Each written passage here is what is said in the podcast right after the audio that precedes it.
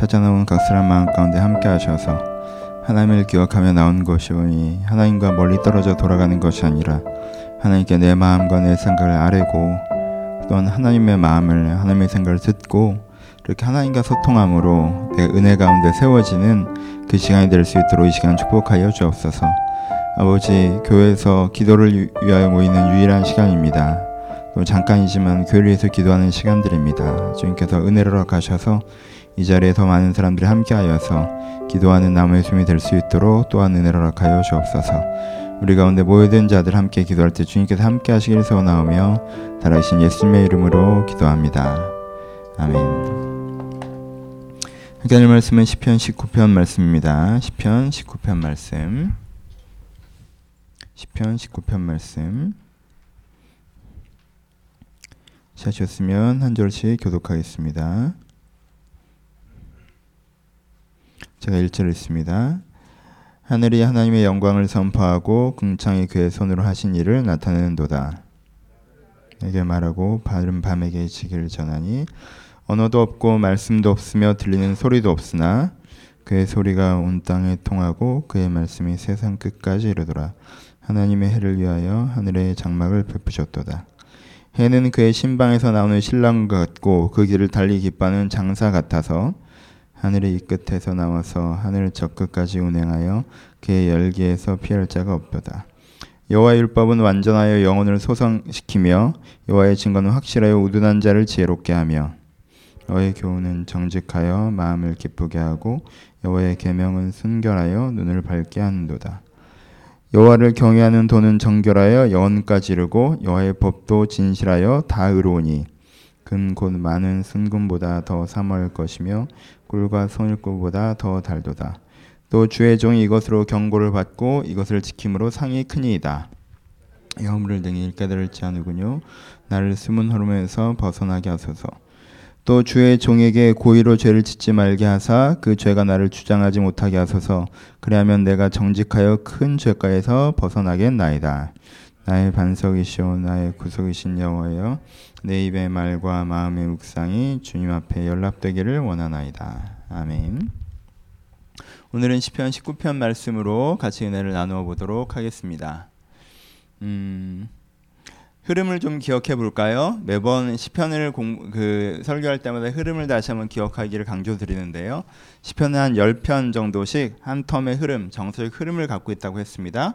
그래서 시는 우리는 한 시 하나를 읽는데 익숙하지만 사실은 시집을 읽는 정신은 그 시들을 이어나가는 정서를 이해할 때 각 시의 정서를 좀 더 잘 이해할 수 있다고 말씀을 드렸어요. 오늘 좀 짧게 해볼까요? 앞에 9장에서는 뭐가 있다고 말씀드렸죠? 9장에서는 사람이 어떻게 했어요? 내 의인이 가난한 자가 영원토록 버림받지 아니하며의 정서에서 시작한다고 그랬어요. 그렇죠? 좀 억울함에 대한 거였죠? 그리고 10장에서 어떤 정서가 나왔어요? 출발점들이 어떤 정서가 나왔습니까? 하나님 언제까지 숨으십니까? 환란 때 도망가십니까? 악기의 승리를 그냥 두십니까? 말아 이러는 내가 부당한 세상을 보는 정서에 대해서 얘기했죠. 그렇죠? 그래서 내가 의인이 영원토록 외면받지 않는다. 그러니까 내가 억울한데 하나님이 억울함을 이 억울함 때문에 하나님이 안 계시는가 하는 느낌이 들고 내가 보니까 세상이 부당하여서 그 부당함 때문에 하나님이 안 계시는가 하는 생각이 드는 것들에서 얘기했죠. 그렇죠? 또 관계적인 것도 나오죠. 그들의 혀, 그들의 말, 날 안전지대에 두신다.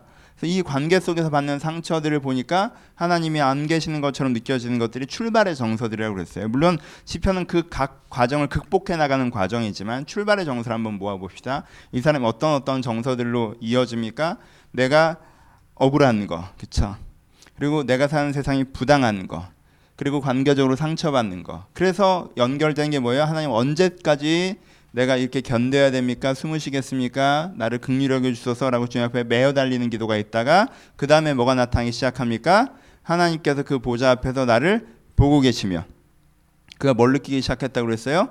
내 환경으로 하나님이 있냐 없냐 언제까지 이래야 되냐의 마음이 아니라 하나님께 정말 우리를 바라보고 계시는구나라는 그 신전 의식 하나님을 선명하게 믿기 시작하는 게 생기기 시작했다는 거예요. 그렇죠?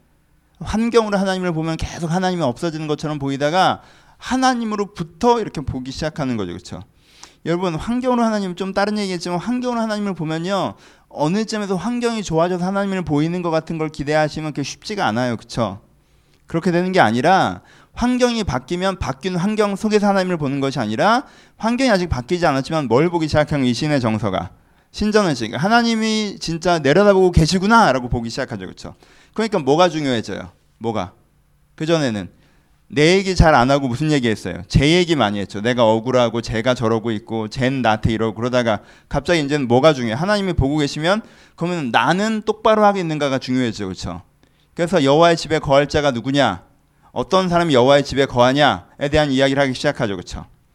그 기준에 대한 이야기를 하기 시작하면서 그 다음에 뭐가 나왔어요? 기준에 대한 이야기를 하니까 그 다음에 나왔던 게 아, 하나님 밤마다 나를 훈계하사 제발 좀. 내가 바로 이해하고 깨달아야 제대로 된 선택들을 할 건데 그렇죠 밤마다 나를 훈계해 주십시오라고 얘기가 나온다고 했어요? 그 다음에 뭐가 나와요? 훈계받은 말씀대로 내가 하고 있습니다. 그러니 하나님께서 나를 보시고 똑바로 하고 있는 나를 보시고 주의를 일하소서라는 고백이 나오죠? 그리고 지난주에 18장 제가 굉장히 좋아하는 시편이라고 얘기했죠? 제가 끝나고 보니까 설교를 엄청 길게 했더라고요. 죄송하게 생각해요. 기도 시간 좀 짧으셨었죠 제가 너무 좋아하는 시편이라 18편 한번 못 오셨던 분들도 꼭 들어보세요. 전 18편을 되게 좋아해요. 18편은 뭐예요? 그렇게 했더니 그렇죠. 그렇게 했더니 주님께서 어떻게 하시는 거? 이기게 하신 걸 경험한 거죠. 나 힘이 되신 여호와 내가 주를 사랑하나이다라고 고백하기 시작하는 거죠. 주가 나의 산석이다, 반석이다, 요새이다. 이제부터 나는 적군 향해서 달려나간다. 정서가 바뀌죠. 그렇죠. 하나님이 바라보고 계시고 하나님의 기준으로 내가 붙잡고 하나님의 기준으로 선택해 나갔더니 상황들이 바뀌어진 걸 경험한 거예요. 그렇죠? 그래서 사실요. 19장을 이 흐름 속에서 읽잖아요. 그럼 처음 읽으면 약간 실소가 납니다. 왜요? 지금 19장의 정서가 뭔 것 같아요? 19장의 시작이. 18장 이걸 경험했어요. 이랬던 이 사람의 관점이 어떻게 뒤집어지냐면요. 9장에서는 관점이 뭐였어요? 세상이 이상하다가 관점이었어요. 그렇죠? 세상은 너무 억울해.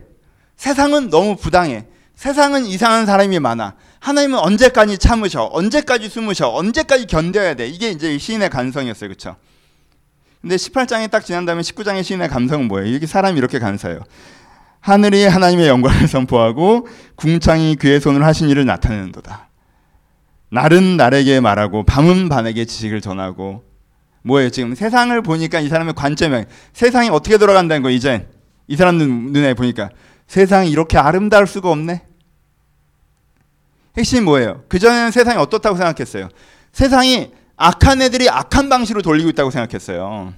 근데 지금 이 사람 눈에 뭐가 보이기 시작해요? 세상은 하나님이 선한 방식으로 선하게 돌리고 있다는 게 보이기 시작하는 거예요. 그전에는 어둡고 깜깜한 게 세상이었어요. 혼란스럽고 엉망진창인 게 세상이었어요. 근데 이제는 세상이 어떻게 보이는 거예요? 세상이 다시 보이는 거예요. 세상이 다시 보여요. 세상은 분명히 하나님이 살아계시고요. 하나님의 방향을 선택한 자들에게 승리를 허락하시고요. 그렇게 하나님은 날, 나를 이루어가고 계시더라는 거예요. 전엔 그게 안 보였어요. 왜? 내가 거기 동참하고 있지 않았으니까.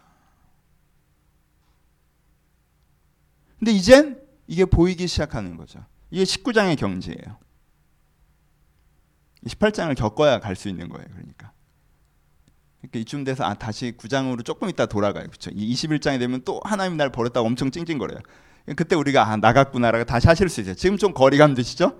거리감 드실 수 있어요. 하지만 이 거리감을 지향점으로 기억하셔야 된다고 했어요. 그렇게 되고 싶다. 최소한. 나도 하나님이 정말 세상을 돌리시고 있구나라고 내 진심으로 고백하는 지점에 가고 싶다. 그럴 수 있다라는 믿음을 가지셨으면 좋겠어요. 그렇죠? 왜요? 이 사람은 18장을 경험했잖아요. 여러분 본격적으로 해봅시다. 사람이 세상이 어떠냐라고 생각하는 거에 따라서 지금 자기가 어떠해야 된다가 굉장히 많이 달라집니다. 여러분 세상 욕 많이 하는 사람들이요. 좀 극단적으로 제가 비하하자면 정당하게 살기 되게 어렵습니다. 안 그러신 분들 많아요. 남의 욕하는 게 내 선의 정당성과 기반이 됩니까? 그렇지 않죠. 우리는 남의 욕을 하는 동안 내가 되게 선하게 착각되게 보여져요. 그렇죠? 근데요 남의 욕을 많이 하잖아요. 그럼 거기에 무, 무슨 기준이 들어오는 줄 알아요? 난 쟤보다 나 이런 기준이 들어와요.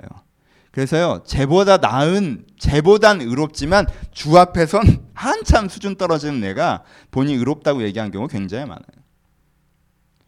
세상이 부당하다고 생각하는 사람은요, 그 부당한 세상보다 좀 낮게 살고 있으면 상대적으로 자기가 이 세상에서 의로운 사람으로 느껴지기 때문에 객관적인 기준에서는요 의롭지 않은 사람이 되면서도 스스로 의롭다고 착각할 수 있는 확률이 되게 늘어납니다. 그렇죠? 이런 일들이 많이 벌어져요. 여러분 세상이 부당하다고 생각하는데 내가 나 혼자 정당하게 살겠습니까? 내가 제대로 해봐야 안 된다고 생각하는데 내가 제대로 하겠습니까? 여러분 여러분들의 기업이나 회사에서 문화에서도 보시죠. 다 편법으로 해서 이익을 얻어요. 다 빨리빨리 일을 처리하고 그렇게 해요. 근데 나만 그렇게 안 하기도 되게 힘들죠. 그렇죠? 나만 그렇게 안 하기도 되게 힘들어요. 그러니까요. 나만 그렇게 띄어먹지 않고 있는 것도 내가 되게 의로운 사람이라고 착각해요. 하지만요. 직장에서는요. 제대로 일하고 있는 사람이 의로운 사람이에요. 직장껏 도둑질해 가지 않으면 의로운 사람인 게 아니라. 그렇잖아요? 근데 도둑질해간 애들이 많아지잖아요. 그럼 내가 그거 안 하고 있다는 것에 내가 굉장히 영적 자부심이 느껴집니다. 제가 설교 시간에 여러 번 얘기했었는데 뭐 다른 얘기지만 옛날에 저는 되게 부끄러운 과거에 항상 제가 고백하죠. 예, 전 공인 요원이었어요. 강남 우체국에서 일했습니다. 우체국에서 일하면요. 저희 때는 어떤 편법과 불법이 했냐면 그때는 TGI가 굉장히 유명한 레스토랑이었는데 지금처럼 망하지 않았었어요. 다들 가고 싶어하는 레스토랑이었습니다. 근데 TGI에서 무료 경품 추천을 해서 랜덤으로 보내줍니다. 근데 받는 사람이요 자기가 그 추첨에 당첨된지 몰라요. 요즘처럼 문자가 있는 게 아니니까. 그래서 공인 요원들이 그걸 깨달은 거지. 그래서 몇 달간 그 경품 당첨자에 그게 안 갔습니다. 그래서 공익들이 갖고 회식을 했어요. 어 TGI 떴다. 그럼 다 뺐어. 근데 저는 신학생으로서 아니 신학교 지망생으로서 전혀 그 일에 동참할 수가 없었습니다. 그래서 저와 장신대 신대원 다니던 형 둘, 그 몇십 명의 공인이어지 우리 둘만 우리는 뽑지도 않고 먹지도 않겠다. 우리는 엄청 우리가 의롭다고 느껴지는 거야. 엄청 의로워요? 아니에요. 그건 안 했지. 하지만 도망갈 일 있으면 다 도망가고 그렇잖아요. 남들 군대에서 고생하는데 훨씬 더 편한 것도 모르면서 어떻게든 한 시간이라도 덜 있어 보려고 하고 응? 우리는요 나쁜 데 있으면요 저렇게 나쁜 놈은 아니란 거에 자기가 의롭다고 생각해요. 그 기준으로 보지 마시고 여러분 의롭습니까? 하나님 앞에서 우리가 세상 앞에 평가받는 사람입니까? 하나님 앞에 평가받는 사람입니까? 근데 이렇게 세상 앞에 평가받는 사람들처럼 저 사람보다 나으니까 난 괜찮다라고 얘기하십니까? 왜 그들이 여러분들의 하나님입니까? 왜 그들이 여러분들의 심판관입니까? 왜 그들이 여러분들의 기준입니까? 그들보다 의로운 거에 자족하지 마십시오. 여러분 세상이 부당하다고 생각하는 정당함을 유지하기가 굉장히 어려워요. 근데 시인은 이제 뭘 깨달은 거예요? 세상이 정당하다는 걸 깨달은 거예요. 하나님은 살아계셔서요. 하나님의 기준을 지키고 바라보며 나아가는 자에게 주의 일을 열매 맺게 하신다는 걸 깨달은 거예요. 시인은. 그 전까지 시인은 어땠어요? 나는 왠지 억울했어요. 세상은 부당했어요. 그래서 이, 이 사람 마음 가운데 있는 정서가 여러분 이 시인의 정서가 되게 웃긴 게 뭐냐면 돌아서 생 돌아서 생각하시면 되게 재밌는 게 뭐냐면요. 우리 마음 속에 우리 마음 속에 뭐가 있는 거예요? 우리가 왜 세상이 왜 이 모양이야라고 얘기하는 건 두 가지예요. 내가 억울하든가 누가 나를 함부로 대했든가 내 생각대로 일이 잘 안 되든가란 말이에요. 그러니까 세상이 부당하다고 하는 거야. 시인도 그 정서에서 출발했어요. 뭔가 객관적으로 세상을 본 게 아니에요. 객관적으로 이 세계라는 걸 인식한 게 아니에요. 그냥 내가 억울하고 내가 부당한 대우를 받은 것 같고 내가 힘이 드니까 세상이 다 잘못됐다고 얘기했던 거예요. 근데 지금 바뀐 거죠. 아, 이 상황, 내 주변에 잘못된 사람들이 있다 할지라도 저 사람들이 내 인생을 뒤집어 엎을 수 없고 내 주변에 좀 잘못된 조직이 있다 할지라도 그 조직이 내 인생을 뒤집어 엎을 수 없고 하나님이 정말 살아계시고 하나님께 나를 인도하시기 때문에 내가 제대로 된 방향성을 선택해 나가면 하나님께서 그 일을 이루실 것이라는 확신이 딱 생긴 거예요. 여러분 이 확신이 생기면 이 사람이 의를 선택하는 건 굉장히 쉬워집니다. 그렇게 하면 내 인생이 살 것이고 그렇게 하지 않으면 내 인생이 죽을 것인데 그 생명의 길이 내 앞에 있는데 그 길을 안 가는 게 내가 문제이지 않아요? 내가 하나님에게 부름받은 그 부름받음 앞에서 내가 인내로서 내가 당한 경주를 경주하고 내가 욕심과 그런 두려움을 내어쫓고 하나님의 뒤를 따라가면 하나님께서 그 일을 열매 맺게 하실 거라는 걸 확신하는 사람은요 그 길을 선택하는데 어렵지 않아요. 근데 그런 길은 없고 그래 봐요 이용당하고 그래 봐요 뒤통수 맞고 그래 봐요 잘안 되고 세상은 그렇지가 않고 라고 생각하는 사람은요 본인이 그 길을 가고 있지도 않으면서 마치 자기가 다른 사람처럼 나쁘지 않은 것 때문에 굉장히 위인양 생각하며 스스로 자기 인생을 망친다는 거예요. 그러니까 여러분 세계관을 바꾸셔야 돼요. 여러분 세상이 불의합니까? 의롭습니까? 여러분 세상은 의롭습니다. 세상을 불의하다고 욕하는 것이 하나님의 편이라고 자꾸 생각하지 마세요. 세상은 의로워요. 지금 몇몇 사람이 잘못하고 있을 수 있고 몇몇 사람들이 잘못된 조직을 만들 수 있고 잘못된 권력 관계를 할 수 있고 잘못된 기준을 만들 수 있고 잘못된 관계를 맺을 수 있지만 그럼에도 불구하고 세상 자체는 의로워요. 의롭게 될 수 있고요. 내가 세상에 있는 선의를 믿어야 돼요. 그, 그 선의를 믿는, 믿기 때문에 그 선의를 선택해 가야 합니다. 그래서 그 일이 이루어지는 것들을 봐야 돼요. 그 위치에 서기로 결정하셔야 됩니다. 그럼 어떻게 하셔야 돼요? 세상이 의롭다는 것을 신뢰하셔야 됩니다. 오늘 시인이 어떻게 시작합니까? 시인이 고백하기를 날은 날에게 말하고 밤은 밤에게 지식을 전하니 언어도 없고 말씀도 없고 들리는 소리도 없으나 그 소리가 온 땅에 통하고 이게 이 시인의 세계관이죠. 세상을 봤더니 어떻다는 거예요? 조용해요. 하지만 그 소리가 온 땅에 통하죠. 뭘 비유로 하, 사용하고 있습니까? 자연을 비유로 사용하고 있습니다. 그렇죠? 날이 날에게 밤이 밤에게 지식을 더하고 그렇죠? 세상이 이 세계가 흘러가는 걸 보니까 거기에 분명히 뭐가 있어요? 원리가 있고 원칙이 있고 기준이 있고 의가 있죠. 그렇죠? 그 기준대로 이루어지고 있기 때문에 지금도 아침이 되고 저녁이고 그 다음날 아침에 그 다음날 저녁이 되는 거예요. 봄이 가고 여름이 고 여름이 고 가을이 오는 거예요. 그 기준들이 있기 때문에 곡식들이 자라고 그 곡식을 내가 먹는 거예요. 그 기준들이 있기 때문에 동물들이 자라고 그 동물 내가 먹고 있는 거예요. 그 흐름 속에 내가 있다라는 거예요. 이 기준이 도도하게 변하지 않는다는 거예요. 근데 이게 아무 소리도 없는 것처럼 들리죠. 그렇죠? 세상이 진리로 흘러가지 않는 것처럼 보이지만 사실은 그 소리가 온 세상에 가득하다. 진리로 흘러가고 있다라고 시인은 표현합니다. 자연을 묵상하는 것으로 표현하지만 단지 자연만 얘기하는 것은 아니에요. 그렇죠? 이 세상이라고 하는 것이 되게 부당하다고만 얘기하지만 그렇지 않다라는 거예요. 이 세상엔 정당함이 있기 때문에 이 세상이 지금도 의롭게 흘러가고 있습니다. 또 무엇, 을 얘기합니까? 태양을 얘기합니다. 태양을 얘기할 땐 뭐예요? 우리는 태양의 상징성을 그좀 생각해 볼 필요가 있는데 여러분 태양 자체는 굉장히 큰 영적 상징성을 갖습니다. 이게 태양신 개념들이 되게 많이 들어와서 우리가 부정적인 이미지로 갖고 있지만 태양이라는 게 뭘 의미합니까? 태양은 매일 아침 떠올라서 밤에 지죠. 이 낮의 세계가 태양의 세계죠. 태양의 세계는 무슨 일이 벌어져요? 어두운 것들이 밝히 드러나죠. 그렇죠? 그렇죠? 태양의 첫 번째는 보여지게 하는 거 빛입니다. 그렇죠? 어두운 것들이 밝게 보여져요. 그래서 어두움이었다가 보이지 않다가 틀린 것 같다가 맞고 틀린 게 뭔지 모르겠다가 태양을 통해서 우리가 뭘 알아요? 뭐가 맞고 뭐가 틀린지 밝히 알매 상층, 진리의 상층을 태양이 가져요. 태양에 갖는 또 하나의 상승은 뭐냐면요. 빛이 아니라 열입니다. 태양의 열기가 우리를 어떻게 합니까? 지킵니다. 그렇죠? 태양의 그 따뜻한 열기가 없다면 우리는 다 얼어 죽을 거예요. 그 열기가 우리를 지켜요. 그 열기가 우리를 따뜻하게 하는 거예요. 그 열기가 우리를 살 수 있게 하는 거예요. 그 열기가 곡식들을 자라게 하는 거예요. 그 열기가 세상에 생명을 주는 거예요. 그래서 태양의 또 하나의 상징성은요, 사랑입니다. 아버지. 어떤 문화권에서는 어머니 같은 태양으로 묘사되는 것이. 태양이 우리를 자라가기 때문에. 그래서 태양이 갖는 상징성은 뭐예요? 거기에 진리와 사랑의 내포가 있습니다. 그래서 태양을 보라라고 얘기하는 게 뭐예요? 세상에는 뭐가 있고 뭐가 있다. 세상에는 진리가 있고 사랑이 있다라는 거예요. 세상에는 그 누구나 알고 있는 명확한 맞음이 그래도 이 세상을 지키고 있고 그리고 그 사람들에게 제공되고 사람들 사이에 제공되는 그 온기가 이 세상을 지키고 있다라는 거예요. 여러분 여전히 열심히 살아가는 사람들 때문에 이 땅이 유지되고 있습니다. 여전히 자기 가정을 돌보고 아끼는 사람들 때문에 이 땅이 유지되고 있어요.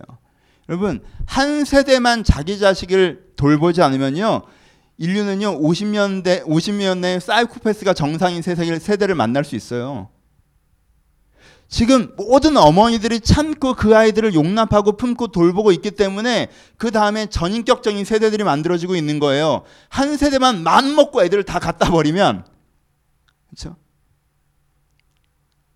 요즘은 그 언저리 사이겠죠. 사랑으로 품다가 살짝 쉬시면 애가 약간 상태가 안 좋아져. 우리처럼 이제는 전체로는 괜찮은데 한 부분 정도가 조금 안 좋은.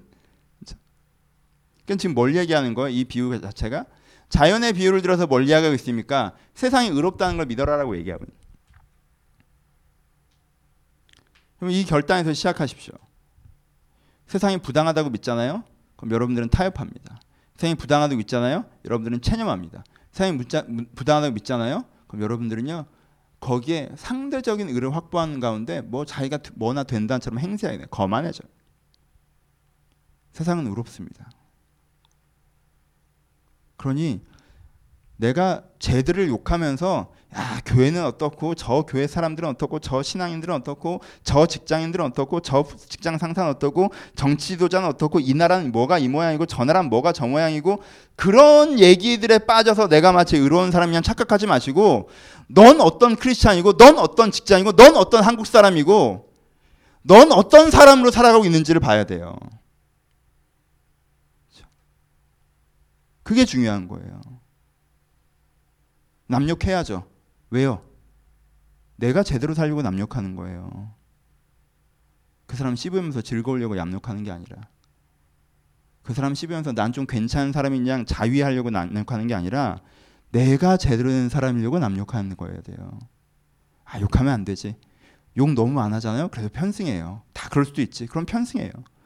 욕하세요. 근데요. 그 사람 씹어 먹으려고 욕하지 마세요. 내 중심으로 돌아와야 돼요. 그럼 나는 어떤 사람?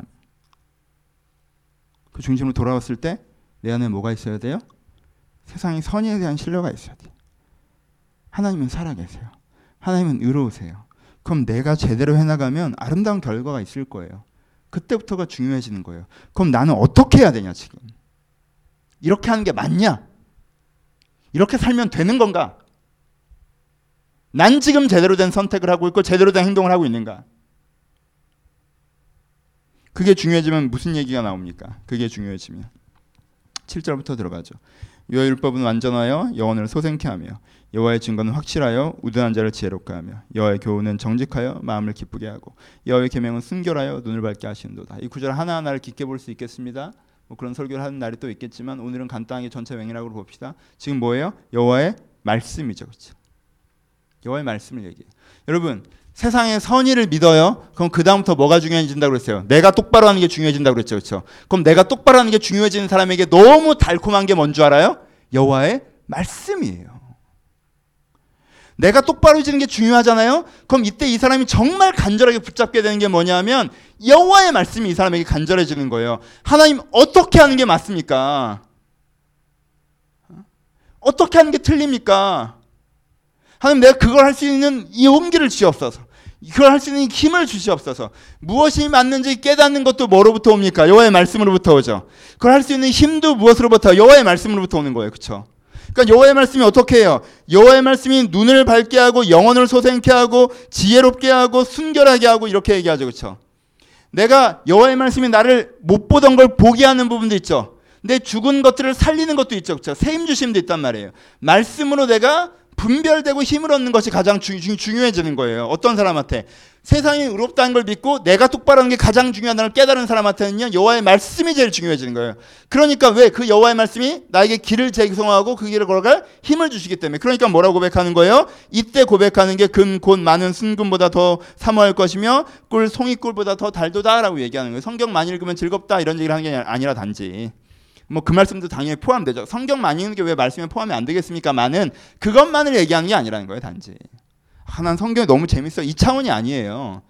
지금 큰 세계관의 차이인 거예요. 내가 세상이 부당하다고 믿어서 나쁜 놈들이랑 비교하면서 난 쟤들 같진 않아라는 생각이 내가 뭐나 된 것처럼 생각했던 세상을 깨고 세상의 정당함을 믿으니까 내가 똑바로 하는 게 제일 중요한데 내가 똑바로 하려고 하니까 여호와의 말씀을 모르는 게 내 문제인데 여호와의 말씀이 내게 찾아와서 무엇이 무엇이니 내 눈을 밝히 알게 하시고 그것을 할 수 있는 힘도 주시는 걸 경험한 사람이 하는 고백이 여호와의 말씀이 송이꿀보다 달다고 고백하는 거예요. 여러분 이 고백을 하셔야 될 거예요. 이 고백을 하고 싶지 않습니까? 이 은혜를 경험하고 싶지 않아요? 그 말씀이 없어도 문제 아닙니까, 우리가? 그 말씀이 없어도 내가 깨달아지지가 않고 그 말씀이 없어도 내가 깨달아진 걸 할 수 있는 힘이 없어도 우리가 문제잖아요. 그런데 그 말씀이 나에게 주어질 때 이 신이 어떻게 고백하는 거예요? 그러니까 너무 좋은 거예요. 너무 좋은 거예요. 이 말씀이 있어서 내가 깨닫고 할 수 있으니 이제 내가 이 힘으로 걸어갈 때 주의 일들이 내 인생에 이루어질 것인데. 그렇죠? 이게 송이꿀보다 달다고 고백을 하는 거예요. 이것에 대한 또 하나의 표현은 무엇입니까? 같은 이야기예요. 근데 약간 부정적으로 표현한 게 그러니까 이, 이 감동을 경험하는 사람에게 유일한 두려움이 뭔 줄 알아요? 이 감동을 경험하는 사람의 유일한 두려움이 자기 허물을 능히 깨달을 자가 누구냐? 나를 숨은 허물에서 벗어나게 하소서라고 고백합니다. 내가 생각하고 의식하고 있는 건 내가 다 주님 뜻대로 나름대로 하고 있다고 생각이 드는데 내가 모르고 그렇죠. 내가 모르고 내 멋대로 하고 있는 게 있을까 봐. 아, 이건 뭐 당연히 이거지 뭐. 이건 내 생각엔 당연히 맞다라고 생각해서 저러고 있는데 사실 하나님 보시기엔 그게 아닌데 내가 그러고 있는 게 있을까 봐. 근데 그걸 어떻게 내 스스로 자각할 수가 없잖아요. 그러니까 고백 기도하는 거예요. 자기 허물을 능히 깨달을 자가 누구냐. 그렇죠. 내가 스스로 자각할 수가 없습니다, 주님. 나를 숨은 허물에서 내가 숨긴 게 아니에요. 나에게로부터 숨어 있는 거예요. 내가 인지하지 못하는 거였어. 그러니까 뭐 하고 싶다는 거예요. 이 사람이 이 송이꿀보다 단 말씀을 들으니까 내 인생의 전체 기준과 판단이 그렇게 돼야 되는데 어떤 부분만 그러고 어떤 부분은 안 그런 것 같으니까 근데 어떤 부분이 안 그런지 내가 잘 모르고 있으니까 그냥 뭐 예배 열심히 드리고 성경 공부 좀 하고 막 이러고 있으면 내가 그냥 하나님의 사람인 것 같으니까 내가 좀 전인격적으로 주님을 따라가는 건 아닌 건 알겠는데 막상 주님을 따라간다고 하면 내가 뭘 어떻게 고칠지 잘 모르는 부분이 더 많으니까 그런 부분에서도 주님의 조명하심이 필요하다고 고백하는 게 주님 나를 숨은 허물에서 자유하게 해달라고 고백하는 거예요. 조명의 은혜를 구하는 거죠. 그렇죠? 시인이 뭐라고 고백해요? 그 다음에 또 주의 종에게 고의로 죄를 짓지 말게 하사 그 죄가 나를 주장하지 못하게 하소. 그래야만 내가 정직하여 큰 죄가에서 벗어나겠나이다. 또 뭐가 중요해지는 거예요? 고의로 죄를 범하지 않도록. 내가 부지중해하지만 생각해 보니까 아 하나님 내가 모르고 그럴까봐 겁나요라고 고백했어요. 근데 말을 하고 보니까 또 어때요? 하고 보니까 그럼 아는 건 다 잘하나? 자기가 또 그렇지도 않은 거야. 그렇죠? 그러니까 다시 겸손해지는 거죠. 주님, 내가 고의로 죄를 범하지 않게 하소서. 어? 내가 죄를 범하지 않게 하소서. 고백하는 거예요. 그래서 유명한 구절에 나죠. 나의 마음의 묵상과 내 입의 모든 말과 마음의 묵상이 주께 연락되기를 바랍니다. 라는 게 이 시편의 말. 나의 입술의 모든 말과 옛날 찬송이 있어요. 그렇죠? 나의 마음의 묵상이 주께 연락되기를 원하네. 이 찬양 요 구절만 따서 하면 내가 하는 소리 다 들어달라는 소리 들리죠. 지금 그런 소리가 전혀 아니에요. 음. 내 모든 말과 내가 말로 하고 생각만 한 거 다 들어주세요. 이게 아니야. 연락이라는 게 뭡니까? 연락이 기쁘게 받는 걸 얘기한 거예요. 연락은 그렇죠. 연락은 기쁘게 받는 거예요. 그러니까는 내가 내 마음이나 말이나 내 마음이나 삶이나 하나님 보시기에 다 아 얘가 정말 내 뜻대로 하고 있다. 하나님 보시기 아름답다. 좀 그런 사람이 되고 싶어요. 라는 고백이에요. 이 고백까지 가는 거예요. 그러니까 또 저 혼자 남죠. 그렇죠? 수준이 너무 높죠. 우리에 비해서. 그렇지? 수준이 너무 높아. 근데 이게 지향점이 돼야 돼. 이 신앙이 이런 거예요. 처음엔 어땠어요? 내가 당한 것만 생각하죠. 난 안 보이고 저들만 보이죠. 제가 나한테 왜 이래? 이 환경은 왜 이래? 난 억울하고 난 부당한 대우를 받은 것 같고, 응? 그러니까 하나님이 없는 것 같고 여기서 출발하죠, 그렇죠? 그때 그 사람이 제대로 행동을 했을까요? 내가 억울한데 뭘 제대로 행동을 해? 그러니까 억울하고 분하니까 내가 그 정도 화는 낼 수 있고 억울하고 분하니까 내가 또 쉬어야 되고 억울하고 분하는데 열심히 할 이유도 없고 괜찮아요. 큰 나쁜 짓 안 하면 다행이지. 억울하고 분할 수 있지만 그가 거기서 주의 뜻을 분별하고 제대로 선택해 갔으면 하나님께서 주의 일을 이루실 수 있단 말이에요. 그러니까 이 시인은요, 이 상황에 집중됐던 시각을 좀 들어서 정말 하나님이 살아계시고 정말 내 인생을 인도하시는 확신을 요구 합니다. 그렇죠? 그 확신을 가지세요. 좋은 환경으로 나를 설득해주기 전에 난그 확신을 가질 수 없다. 여러분 이 스탠드는요, 이 스탠드에 서 있으면요, 그 협상은 100% 결렬이에요. 여러분 노조도 선이 있어야 돼. 너무 가면 안 돼. 내 환경을 개선해줘서 하나님의 뭐 그걸 보여주지 않는 한 나는 여기서 더 이상 하나님의 뭐 그렇게 되면은 그건 믿음의 영역이 아니잖아, 그렇죠? 기독교 패턴이 약간 아니란 말이에요. 큰 줄긴 지켜야죠. 그 스탠드에 있지 마시고 하나님 정말 하나님께서 살아계시고 정말 하나님께서 내 인생 일하시는 걸 믿습니다. 그런데 그럼 그걸 정말 믿습니다. 그러면 내가 지금 뭘 해야 될까요? 지금 내가 어떻게 해야 될까요? 내가 이걸 알아야 하든 말든 할 거 아닙니까? 라고 할 때 주님의 그 말씀의 묵상, 그 말씀이 내게 임해서 길을 깨닫게 하시고 능력을 허락하시고 그걸 경험해 봤더니 이게 내 인생 전체에 확장되길 바라요. 그래가지고 내가 느끼지 못한 영역에서도 그렇게 되길 바라고 내가 깨달은 건 꼭 그렇게 하길 바라서 내 삶 전체가 내 마음 전체가 하나님의 방향성으로 가길 바랍니다. 라는 고백으로 마무리하고 있는 거예요. 말씀 마칩시다. 여러분, 저는 그래요. 이 원론적이고 단순한 신앙을 붙잡으실 수 있어야 합니다. 그렇죠? 붙잡으실 수 있어야 돼요. 하나님의 선하심을 믿습니까? 하나님께서 살아계셔서 세상을 의로 통치하신 것을 믿습니까? 여러분 대학 때 여러분 아멘 하죠. 왜? 왜 아멘해? 부모 밑에 사니까 아멘 하지. 그렇잖아요. 부모 밑에 경험하면 사실 자기가 살아온 세상이 불리하지 않단 말이에요. 크게. 약간 불리하지. 크게 불리하지 않아요. 근데 세상에 나와 보니까 어때요? 하나님이 세상을 통치하십니다. 아멘 이거 할 수 있어요? 쉬워요? 어렵죠? 어디 하나님이 통치하십니까? 세상이 어떻게 돌아가는지 내가 다 알았는데 이제 그렇죠? 하나님 영영이 나를 잊으셨습니까? 뭐 하나님 숨으셨습니까? 이게 우리 고백이잖아요. 시편이 그걸 다 했어요, 여러분. 그걸 다 지나 원래 그 정서를 지나가는 거예요. 그 감정을 느끼는 거예요. 근데 그때 그때 보이지 않고 믿는 자처럼 내가 경험하고 믿는 것이 아니라 내가 말씀을 믿는 자로서 하나님이 살아계시고 이 세상을 통치한 걸 믿습니다는 말씀을 붙잡는 믿음의 결단이 필요한 거예요. 결정이 필요한 거예요. 그리고 그 믿음 가운데 하나님 그러면 내가 어떻게 인생길을 걸어가야 될까로 주의 말씀을 구하는 간구가 필요한 거예요. 그 간구 가운데 내 안에 은혜가 임하여서 내 안에 방향성과 세임이 얻어졌다면 그 하나님 붙잡고 하나님 내가 온전히 이 길을 한번 걸어가 보겠습니다. 라는 헌신이 필요한 거예요. 그런 사람에게 믿는 자에게 주의 일이 더 킹덤 컴 천국이 임하는 거죠. 미천국을 경험하셨으면 좋겠습니다. 여기까지 설교하면요. 여러분들의 마음의 핵심이 보여질 거예요. 우리는요. 불신의 싸움을 싸우고 있어요. 교회 생활 좀 오래 하고 막 교회에서 뭐 어느 정도 성경을 알고 하니까 내가 신앙 있는 것 같죠? 아니에요. 우리 신앙은요 매번 역동성, 매번 생명력이 신앙적인 있는 고체적 상태라는 건 없어요. 그건 살아있는 생기 같은 거예요. 신앙이라는 계속 이렇게 생명 있게 움직이는 거예요. 그러니까 지금 여러분 마음을 들여다보세요.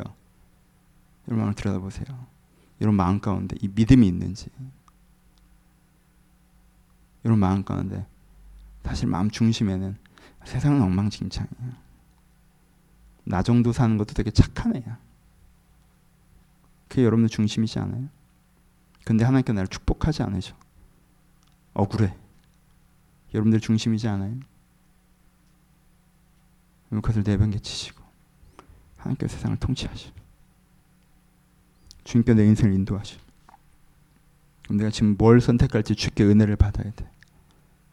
그 은혜를 받았으면 내가 이것을 지켜갈 때 하나님께서 그의 천국을 나에게 임하게 하실 것이 그 믿음.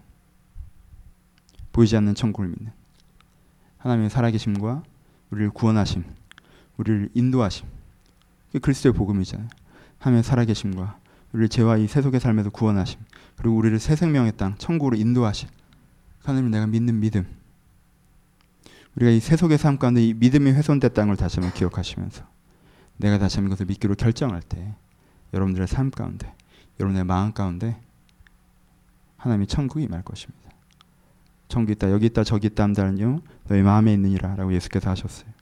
여러분들의 마음에 오는 천국을 경험하십시오. 여러분 내면이 새로워짐을 경험하세요. 사람들은 아직 아, 넌, 넌 되게 두려워해야 되는데 너라면 되게 불안해야 되는데 너라면 되게 조급해야 되는데 너라면 되게 욕심 부려야 되는데 라고 하는 그 상황에서 여러분 그 마음의 천국을 경험하십시오. 그리고 여러분들 삶의 천국을 경험하세요. 그럴 때 우리가 감히 우린 내세에도 천국이 있다고 믿습니다라고 고백할 수 있어요 마음의 천국도 만나보지 못한 자가 삶의 천국도 만나보지 못한 자가 내세 천국을 믿는다고 고백하는 그 고백엔 어떤 무게가 도대체 실리는 것입니까? 여러분 내세의 천국을 믿는다고 하는 건요 엄청난 믿음이에요. 굉장히 깊은 믿음이에요. 사람들이 그게 죽음조차 무엇인가 인지되지도 않아서 자기가 무슨 말을 하고 있지도 모르는 채 고백하는 것일 뿐 그렇게 진정한 구원의 복음을 여러분들 마음에 다시 한번 믿으시고 그렇기 때문에 오늘 이 말씀 아, 하, 정말 주의 율법은 완전한 영혼을 소생시키며 주의 증언 확실하여 우대한 자를 지혜롭게 하며 주의 교는 정직하여 마음을 기쁘게 하고 여호와의 계명은 순결하여 눈을 밝히는도다. 아버지 이 말씀이 나에게 임하게 하여 주옵소서. 이 은혜가 나에게 임하게 하여 주옵소서. 그래서 내 눈을 밝혔던 내 영혼이 소생되는 아름다운 일들 오늘도 나에게 일어나서 이 세상이 가르쳐 주는 것이 내 마음의 가치관이나 삶의 태도를 만드는 것이 아니라 내가 하나님의 그 은혜 가운데 내게 주어진 삶을 한 걸음 한 걸음 걸어가는 사람 될 수 있게 해달라고 여러분 만큼 그런 결단의 은혜, 그런 기대의 은혜가 있으시기를 주님의 이름으로 축원합니다. 같이 기도하시겠습니다.